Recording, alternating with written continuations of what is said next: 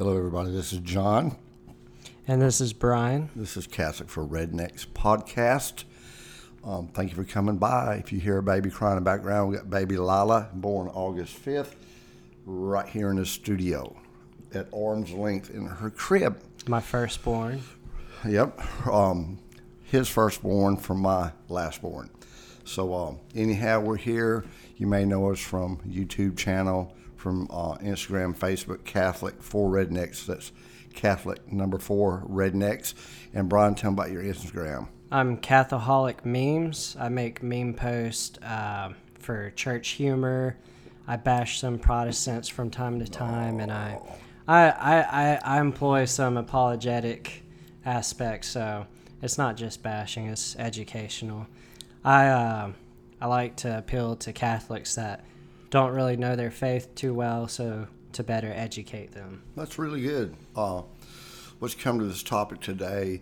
Um, do we need a middleman? When Jesus died for our sins and was buried and rose again, did that eliminate a middleman? You know, in the Old Testament, you had to go to the high priest once a year, present yourself, Day of Atonement. Um, if you sin, you had to bring offerings and the, present them to the priest, to get forgiveness, and all that. And what brings us up is I have a friend named Katie. She lives in Michigan. She is a cradle Catholic, a hellfire cradle Catholic. And you know, one of them totally cradle, I mean, just wall to wall Catholic. And she got a cousin going through RCIA, but her dad is a fallen away Catholic, an ex Catholic. He's left the church. And so uh, she was going through the part about RCIA. In case you don't know what RCIA is, tell them what it is, Brian. RCIA is a way that the church can communicate uh, people who want to convert and also some people who just need to be better educated as adults in their faith. Uh, I forget what the letters stand for. Rite of Christian Adult Indoctrination. I guess that's what it stands for.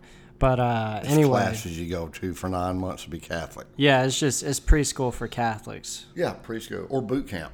Yeah, boot camp. anyhow, this girl's going through it, and um, they got to confess, you know, and it's like uh, your older brother Lee, he became Catholic over the summer, and uh, now the whole family's Catholic. Um, and uh, he was wanting to know why he had to go to a middleman, you know, to go to confession. And this girl said the same thing. She said her dad is going to say this: when Jesus died on the cross, remember when he said, "It is finished," the veil um, holding the veil in front of the Holy of Holies the temple split from top to bottom.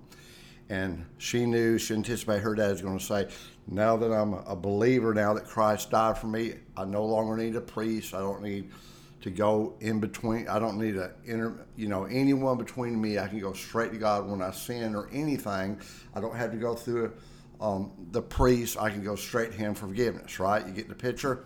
And he said that's what the curtain meant well it fell when it you know ripped down so um, she was asking me you know well what would you say about that and i say well to me it just meant the old covenant was finished you know Right. and um, kind of it's self-evident of course people are going to you know interpret that all kinds of ways well, I even had a thought it didn't mean nothing. It just split in half, like God was going, I'm done with you, Old Testament. So um, I was uh, with Father Mitch yesterday from EWTN, and uh, I was How do you say his last name? Father Mitch Pacwa. Pacwa. He speaks 19 languages. And he's a, a hunter, and he has a couple of TV shows. He's got a, a rosary that is made of bullet Yeah, casings. like AR-15 casings, and um, he is a hunter. Two two three. Mm-hmm. He's a hunter. He does bow hunting, rifle hunting, knife hunting. I won't even tell you some of the stuff he's told me about hunting. So you jump out of trees. Yeah, he's a Rambo. Yeah. Okay. He may not look like it on TV with his cowboy hat and his all black priest outfit, but uh, he's um, he stays pretty fit, walks a lot, exercises and stuff like that. Does a lot of hunting. But anyhow, so I said, "Hey, Father Mitch, what does it mean when the veil split down the middle in the Bible when Jesus died?" And he said, "Well, John." He said, first thing to remember is it was a spiritual thing that God did because the veil was about a foot and a half deep thick. I mean, it's Yeah. a thick thing, and it wasn't like you were, you know, uh, ripping a T-shirt apart or ripping an old towel apart. It's a big, heavy thing, and he said it's significant that God did it because it was ripped from the top to the bottom. It's not like the the veils that the women wear. No, mass. not like a, a not like that, or not like a diaper Not or lace. something like that. No, or tearaway jersey from football. Nothing like yeah, lace, um, a paper towel. It wasn't nothing like that. It was really you know like sheetrock or brick. So he said when it opened up, um, the people could see that there was no longer a high priest or a sacrifice system or a holy of holies with the Shekinah glory of God. There was no the holy of holies, the glory of God left the Old Testament, left Israel, came into the church. Now he said that there's a rabbi, and you know I told you Father Mitch speaks a bunch of different languages. One of them is, I guess, Yiddish and Arabic, and uh, he knows Quran frontwards and backwards. He can debate Islamic clerics in their own language. Okay, Yeah. he can. He can debate a neurosurgeon. He can debate about art. He knows everything, just about everything. But uh, anyhow, because I have showed him stuff he didn't know before one time. What was that? Um, the sermon, the little book Martin Luther wrote called "The the Jews and Their Lies." Oh, he didn't know about that. He'd never heard of it. Yeah. So guess who printed it out? I printed it out for him, and guess what he did to me? He read. I'll print out the English version of the Jews and Their Lies by Martin Luther. You'd have thought Adolf Hitler wrote it. He started reading it just as fast as I'm talking to you now in German. Yeah. You so you so- and I was like, okay, Father Mitch, I'm impressed. Anyhow, he said that a rabbi back then, 40 years after the temple, the veil was ripped, he said that there's a rabbi that wrote about it that was actually there in the temple when Jesus died. He said the thing just ripped in half by itself, it just fell apart. Mm-hmm. And that rabbi's interpretation of that event was that they no longer had to do the animal sacrifices. He said that was God saying, hey, Jewish people, you don't have to do animal sacrifices anymore. That's what his spin on it was. Right. But uh, the thing is, is you know, um, Jesus is now all we need, but Jesus, he didn't just, you know, some people think, I guess if you listen to non Catholics, uh, Protestants, Reformed theology, charismaniacs, stuff Just like that. tell. Jesus you're sorry. Yeah. They, they, here's what they think happened. Okay, they think Jesus, as he was dying on the cross, Uh huh. as he hung there, he said, It is finished. You no longer have to go see a pastor or an apostle. You don't have to go to the church I'm about to start. You don't have to listen to the apostles. You don't have to get baptized. You don't have to read the book. The New Testament's not even. You don't need anything. You don't need a pastor, priest. You don't need a New Testament. You don't need a Sunday school teacher, a prayer partner, a Bible. What you But don't that, need nothing. that that's like all Christ was establishing the entire Right. time he was here. Right. Jesus He, established he the breathed church. he breathed on his apostles oh, yes, he did. John twenty twenty three. and gave them Authority to what? forgive sins and to retain sins. Mm-hmm. Oh, yes, he did. Okay, now Jesus did that, and the apostles, you know, if you read in Ephesians, it talks about the church being built on the foundation of Jesus and the apostles, right? And we know that the apostles themselves passed on everything they heard from Jesus, not writing, but orally to their disciples, who passed it on to their disciples. Later on, what we know as Matthew, Mark, Luke, John, Acts, Romans, and all that, Everything. yeah, was written out based on what these people heard or remembered. Okay, so the Catholic Church and the sacraments was here at least ten years before the first word of the New Testament was ever penned. Right. And by the time the New Testament was finished being penned, um, with the Apocalypse, the Revelation, Well, sorry to interrupt you, but No, you, our archaeologists have even excavated, you know, the catacombs and like ancient sites Mm-hmm. in Rome and various places that, that date back to like the first century, Right. second century, right? of altars Yes, that are very similar to what we have at Mass today. yes, So if we didn't need a middleman, they were still, for some reason, these these early church fathers, aka Catholics, Mm-hmm. Right. were carrying out these sacraments. They sure were. historically found, No. and it, it predates Con, uh, Constantine. Now this That's fellow, another conspiracy they like. Right. This fellow doesn't believe in anything but the Bible. Well, look at it. Is the Bible a middleman? I mean, why do you have Matthew, Mark, Luke, John, and all that? Why don't you just let God tell you? You don't need a middleman no more. You don't need. And whoever brought you the Bible, Who whether that? whether it be Martin Luther or you know the Mm-hmm. the council or whoever, whoever brings you a Bible is a middleman in some way. That's right. The publisher's a middleman. Pastor What? Jimbo is a middleman. Pa- Pastor Jimbo. Exactly. Well, let me tell you something on, on my YouTube channel, Catholic Rednecks. And Brian, you got to get your YouTube going. Okay? the one on Lent where you just keep adding stuff to suffer, that was that was good. That was top shelf. And you removed it. I noticed you removed it. But uh, anyhow, calling me out. on my YouTube channel, this uh, sad troll got on there and he says, and I think he was watching my YouTube video called uh, The Church is Based on the Sacraments. You know, a lot of people say their church is based on the Bible, but the Catholic Church uh, is based on sacraments. So he wanted to know, he said this, I want to know you, I want to ask all you Catholics a simple questions. Do you know God? And then he said, Do you know that you can bypass all the sacraments? You don't need them. You can go directly to Christ and be born again. Well, he's referring to John chapter 3. You open up a beer there? What is that called? Truly? The, these are uh, hard seltzers. Those are girly beers. a girly beer. They're uh, they're low calorie. Okay. I'm drinking a uh, Modelo Chelada. But uh, anyhow, you remember when Nicodemus went to Jesus in the night and said, What must I do to, you know, to go to heaven? Jesus said, You must be born again. Well, in the in the text it really just says be born from above. Okay? And non Catholic like to say born again means you say a prayer.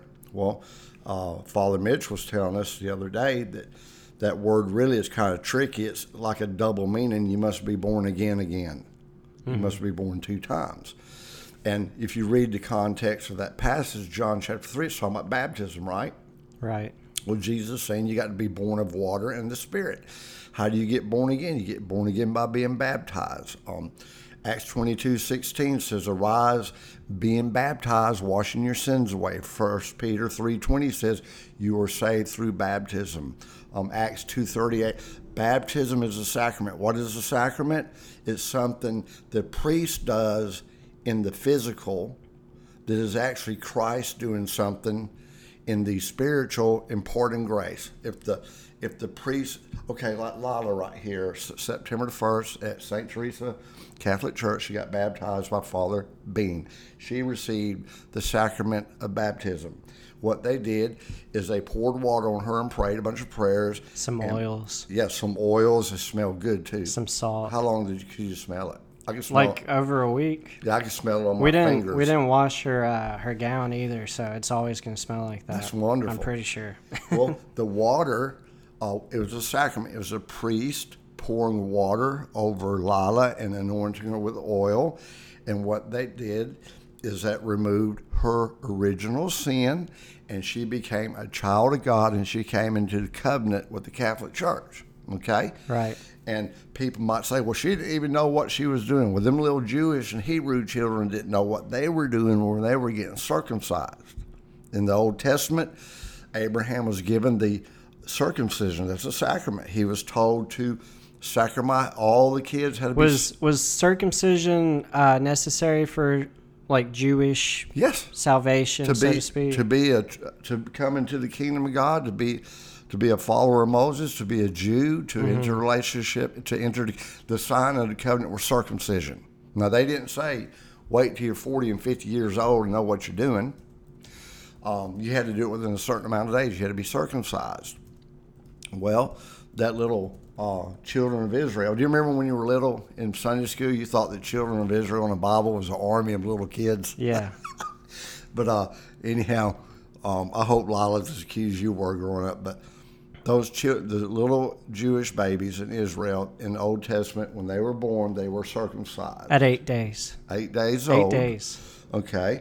They uh they didn't have much of a theological understanding at that No, point. they didn't know. They didn't know nothing. You know, they don't even know they got a left hand or a right hand. They don't even know they got feet. They don't know anything. They're completely helpless. Yet the parents were told to bring them and get them circumcised. Okay, that was entering in the covenant. Same thing with kids today. Um, we had the that was replaced with the sacrament of baptism. Now, in a few years from now, she's going to be old enough to understand, right? And that's when she goes to her first confession and confirmation. All right? Right. And it's up to her from then on to what we got. But from now to then, she's under you and you and Kristen. She's under your covering. She's under that sacrament. Um, and people say, "Well, you don't need no middleman for that." Well, let me ask you something. Let's just say we're Baptists right now. I was born and raised Baptist. Okay. Now the Baptist. I think I was Baptist for like a month once. Yeah, you were uh, name it, claim it most of your life, and even name it, claim it. When you get saved in the Baptist church, usually you go hear a preacher, who is a middleman, preaching the gospel that was written down by a middleman. Okay. Um, Thousands of years ago. Yeah, well, hundreds of years ago. Yeah, thousand, two thousand years ago. Right, you're right. Okay, so the Baptist will go to the preacher to say a sinner's prayer that don't exist in the Bible. The, the term personal Lord and Savior does not exist in the Bible. This guy on YouTube said, "Do you have a personal relationship with God?" Well, I absolutely do. You know, all Catholics do. That's like you know they say, "Well, all y'all are doing is." Is saying things like a robot. Well, that's all a lot of Baptists and Presbyterians and Pentecostal people do during praise and worship. Praise and worship. Were they? What what songs? Like uh, Hillsong and stuff, they're getting all in the spirit. How do you know they're all meaning what they pray? They're just singing a scene. Mm-hmm. I think most of the time. I don't know. I I, I had moments where I was genuinely worshiping. Mm-hmm. Doesn't compare to the worship at adoration, though, in my opinion. I agree. I agree. And a lot of the uh, feelings some people may experience when they go to the popular non denominational churches, you got the music going, you got everybody's hands in the air, and everybody starts getting, you know, swaying and everything, you know, talking in tongues. Sometimes that's just, uh, you know, a physical, mental thing, but I'm not judging anyone. Uh, my point is the non Catholics use middlemen in their worship all the time. They use a middleman to get married by, don't they? Yes. I've never seen. Or a middle woman. Oh yeah, a middle woman now. But how do they get married? Why don't they just get married? Why don't they just go, hey, Terry, hey, why don't you just go straight to God and get married? What you got to have a minister for? Oh, you got to get baptized. Doesn't the Bible command us to be baptized? Well, why are you going to get baptized by a preacher A lay person can administer baptism. in the Catholic Church in, under an emergency? Yeah, emergency. Like if if I hadn't taken Lila Right. to be baptized yet, and she was like choking to death or something, I could have baptized her myself right there. An atheist could. Yeah. You, You just have to baptize in the name of the Father, the Son, and Holy Spirit, and use water. why does the baby have to be baptized? It cleans away original sin. Lose original sin. Can Or all go? sin. Can they go to heaven with sin? They can't go to heaven with Okay. sin. Uh, a lot of people believe that when a baby dies, they go to heaven no matter what. But there's nothing in the Bible that says that. Nothing That's why. That's why we've come to understand limbo to a degree, right? Well, the church, you know, I think it's in the Baltimore Cate- Catechism back in the 1800s, says it is thought that babies go to limbo because you had to be baptized to go to heaven. And it said it was thought they go to limbo, and what is limbo? It was a place of happiness. You know, a, a place of happiness. It wasn't exactly heaven. Now, kind of like where the Jews went before the resurrection. I don't know. All I know is this: the uh, church has, the church never officially said yes. Unbaptized babies go to limbo. That's just what that was the thinking back then. Okay, um, it's just this is just my opinion, and I can't quote any scriptures for it. I believe that babies that pass go to the Lord. I just believe that because that would mirror and reflect the way He does things. He's good and He's full of mercy and all that. So I do He's believe just. is just, and I don't think, uh, you know. Now I'll tell you this. Now you you flip that around to the Calvinist. Okay, Calvinists are taught out of both sides of his mouth. He'll tell you you got to be born again, but when it comes to a small kid or a baby, and they die, they go to heaven. But a real Calvinist will say if they're one of the elect. See, I, I actually made that mistake once because uh, when I first converted to Catholicism, I wasn't as uh, theologically sound as I am now. I'm no expert by any means, but I, I do know a couple of things. But back then, my Protestant co-workers were asking me like, "Well, what happens to a baby that doesn't get baptized in time?" And the Calvinist in me, because I, I did study Calvinism and we were Calvinists for a period of time. Yeah. And I, I told them, I guess the baby just wasn't of the elect. Ooh, what'd they say? They were shocked. And I was speaking as a Catholic at the time, which is a good reason a lot of Catholics need to study up on their faith, especially if they're converting into it, because RCIA doesn't always cover all things, and you might not be listening 24 7, you know? Yeah, and, and I agree with you 100%. And in defense of RCIA, it's like our catechist, uh, Deacon Phil, he told us it would take two lifetimes to learn the Catholic faith. Two lifetimes Probably more. of reading and studying and research and studying. It'd take two lifetimes. I mean, There, there's this one uh, church legend about a guy sitting at the gates of purgatory who doesn't want to go into purgatory yet Mm-hmm. because he wants to read and learn everything of church history and doctrine, and that he's still sitting there Mm-hmm. to that from today. Dante's Inferno? I don't remember what it was from. I don't think it was Dante's Inferno because Mm-hmm. that's complete fiction. Some people say that some saint said this. I think Mm-hmm. I forget who it was. I can't remember. Well, we'll talk about purgatory soon. Um, but right, you know, middleman, God set up a church. Jesus established a church with elders and with rules, and and you can't escape that. You can't just go through. You know, Jesus is a man. Do you he, know that? he went to John the Baptist. He did. Jesus went to John the Baptist. Matthew 3 6 says they went to John the Baptist confessing their sins and be baptized. Now, there's confession That, that's right another there. thing. The last rites, that's biblical. It is. It, to That's James 5 14 and 15. have your what what does it say? Is there any sick among you? And that word sick actually in the Greek means of despair. Right. Okay? Let them call upon the elders of the church. There's hierarchy right there. And let the elders Sounds pray. like middlemen. Yeah. Oh, is that a middleman? He didn't say, "Is any sick among you?" Go directly to God and pray. hundred percent biblical too. It is too. New Testament, rightly divided. So, is any sick among you? Let him call for the elders of the church. Let them, who the elders, anoint him with oil in the name of the Lord, and the prayer of faith shall save the sick. Or another way of saying that, uh, save the one in despair. And it says, and if he has committed any sins, what? They shall be forgiven them. So right there you got a little old church person. He's sick or in despair. He calls the hierarchy, a priest. Um, the priest anoints them with oil, pray over them in faith, and their prayer saves that man and forgives his sins. It's right there. I think I think we're also looking over a, a nuclear bomb right here. What's that? Is the handing of the keys over to Peter. Yes. Mm-hmm. And the historical aspect of that is that the the handing the keys over wasn't wasn't it something like the king Well, if the king was going on a faraway trip, he'd like a king's he'd get a hand. prime man, prime minister, like a vice Right. president or a, whatever, and he would give him these two keys, and they're supposed to be really big. I heard they go around your neck, and there's one key hanging over here and one key over there, and one key goes to the prison, and one key goes to the bank. So the prime minister had all access to the money and the prison. So he's in all power, right? I mean, if you control the money and the law, the prison, you're in charge. The king will go away. That prime minister was in charge. That was Peter. Jesus said that he would give him the keys to the kingdom. Everybody knew what he was talking If, about. if that's not a middleman, I don't know what is. Peter was a middleman.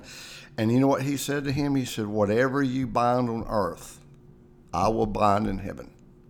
And whatever you loose on earth will be loose in heaven. And people say, Well, he wasn't talking to Peter, he was talking to the church. There you well, so what? Let's say it like that. Whatever the church binds on earth will be bound in heaven. In other words, Jesus said, Whatever you make law on earth, I will make it law in heaven Right. and whatever you make unlaw or free on earth, I'll back it up from heaven. So even if you're a protester, a Protestant, non-Catholic, and you're saying he was talking to the church, it still works the same way. But we know he was talking to Peter because of the way it breaks down in Aramaic. Now, right now, Brian's over there uh, taking care of his baby girl. He's being a middleman. Well, now why don't that baby girl just go to God? Because he gave me authority to take care of her. That's right. God instituted the family. He, you know, he didn't have to. He could have just created a bunch of people and they just come directly to him. But he instituted a family, and the church is a family. Um, you know, they say the church began on the day of Pentecost in the upper room. I kind of think sometimes it began in the Garden of Eden with Adam and Eve. But that's about all the time we have today. Uh, Brian's got to give his little girl a bottle, and I got some errands to run. So we're going to try to uh, upload a Catholic for Rednecks every week. You hear that, Brian? Every week. Every week. We'll try to do it on Mondays. I got to. I work a weird schedule, but we'll try to be up uh, upload one on Monday We'll and be try consistent. To, yeah, we'll be consistent. So we appreciate y'all uh, tuning in. Please send this link, post it on your Facebook, Instagram, tweet, and I'll smoke signals and spray paint the link everywhere. Send it to Pastor Jimbo. Yeah, send it to Pastor Jimbo. We'll see you next time. See ya.